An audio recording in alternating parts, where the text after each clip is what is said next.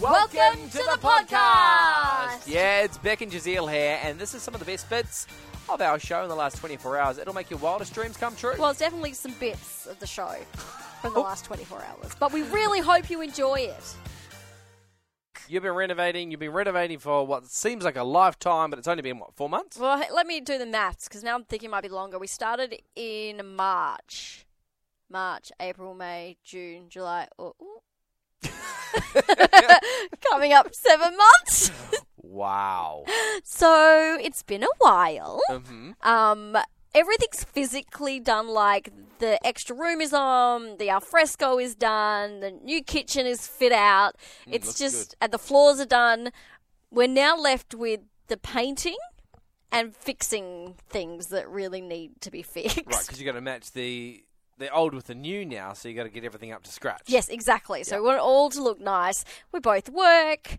Leaves us weekends. We've been away because family's been here. So we are just living in like not everything is in the bomb zone. right place. Yes, it's good for the reasons that I can excuse. Like, eh, the house We've is a been mess. renovating. Yeah, it's a mess. It's going to be like that. That's okay. So it takes a little bit of the pressure off. Although my kitchen is lovely, so I'm like always trying to keep that tidy. So that's a bit of stress, but otherwise, it's just not like living like that is like exhausting. And I was talking to some friends who'd also been renovating. Yeah. And they'd started to pull apart their kitchen. So they had no kitchen, but then all of the materials that they were replacing it with ended up being delayed.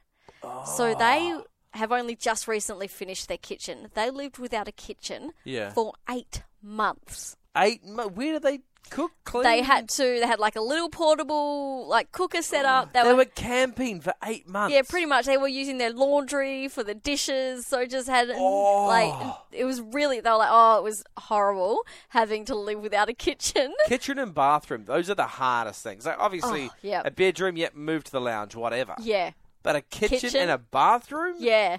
You couldn't. You can't do that. But I want to talk about uh, what have you lived without, and for how Mm. long did you have to live without it? Uh, Kim and I went out. We've only got one bathroom, Mm-hmm. and when the shower leaked, started to leak, we had to shower outside for about two weeks. Oh Yeah, no! in the middle of the winter last year, Oh, I ran the hose out back, yep. and so we'd just stand underneath the hose for two weeks. So How far do your in-laws live from you? they only, yeah. It got to the point where I was only showering outside. uh, Kim, they're they're only about two k's away, so Kim would just drive to their house. Yes, no, that makes so much more sense.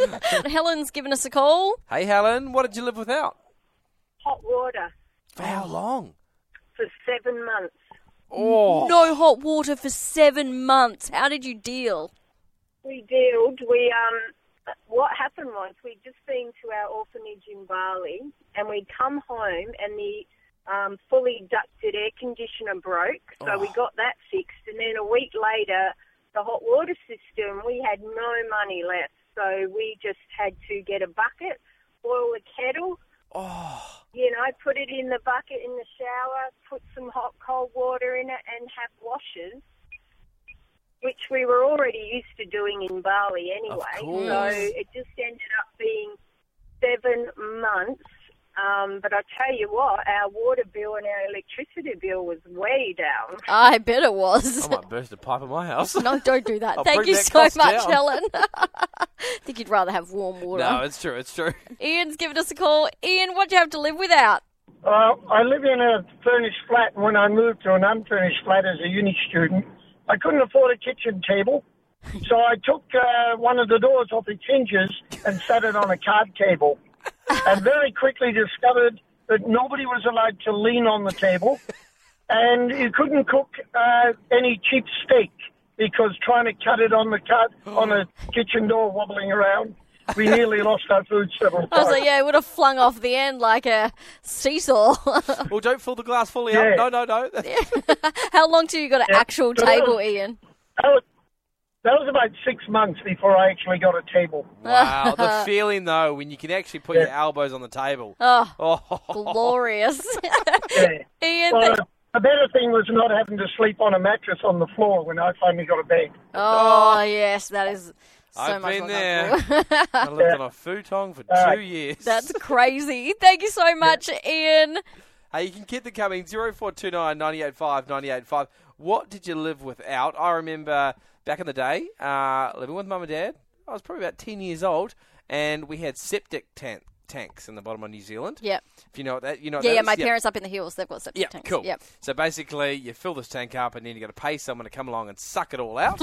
uh, it Delightful. was completely full to the point that we couldn't flush anymore. Okay, It's a Luckily- family of how many?